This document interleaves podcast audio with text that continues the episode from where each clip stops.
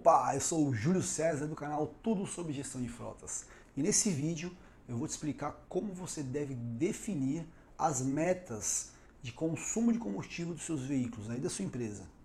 Acompanha aí.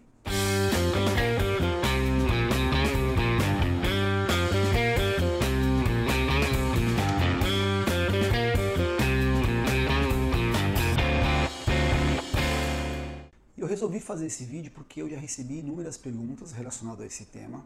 Inclusive aqui no canal teve uma pergunta também exatamente igual a essa. É, Júlio, eu já faço acompanhamento, já sei qual é o consumo médio de cada veículo, né? O consumo aqui da minha frota inteira, já faço isso tudo certinho. Porém, qual que deve ser a meta ideal? Qual que deve ser a meta perfeita? Como que eu chego nesse número? Aonde eu tenho que buscar essa informação? Então a dica é simples e rápida, tá? É, você tem que reunir todas as informações, óbvio, é, reunir todos os condutores, né, todos os motoristas, todas as pessoas que conduzem os veículos da sua empresa e apresentar o resultado atual e definir a meta para o próximo período. Qual que é o período? Um mês pelo menos. Tá? Menos que isso é complicado, é uma amostragem muito pequena e mais que isso dispersa, você não vai conseguir é, fazer, é, manter a sua equipe focada no objetivo. Então, um mês, período ideal, essa é a primeira dica. Então, qual é a meta que você vai definir para o próximo mês? Vai pegar o resultado atual e vai definir 5% a menos.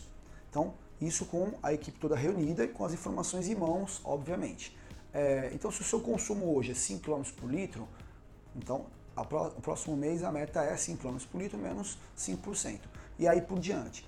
Ah, mas até onde eu vou? Vai chegar uma hora que vai zerar? Óbvio que não, né? A gente sabe que todo veículo consome combustível. A meta limite é o consumo de combustível registrado no manual do veículo. Tá? Então você pega o manual do veículo, ele vai estar tá lá. Estrada, consumo X. Cidade, consumo Y.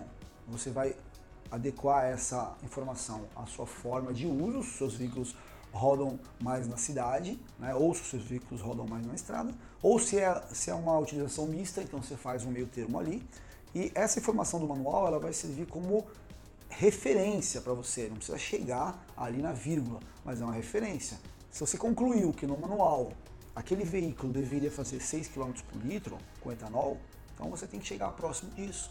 Se você está fazendo 5 km por litro, 4 km e meio por litro, você está muito longe. E aí você pega esse resultado atual, vai reduzindo 5% por mês, tá? Para ficar uma meta atingível, motivadora e você vai fazer isso até chegar próximo do número que você concluiu lá no manual do consumo médio de cada veículo. Simples assim.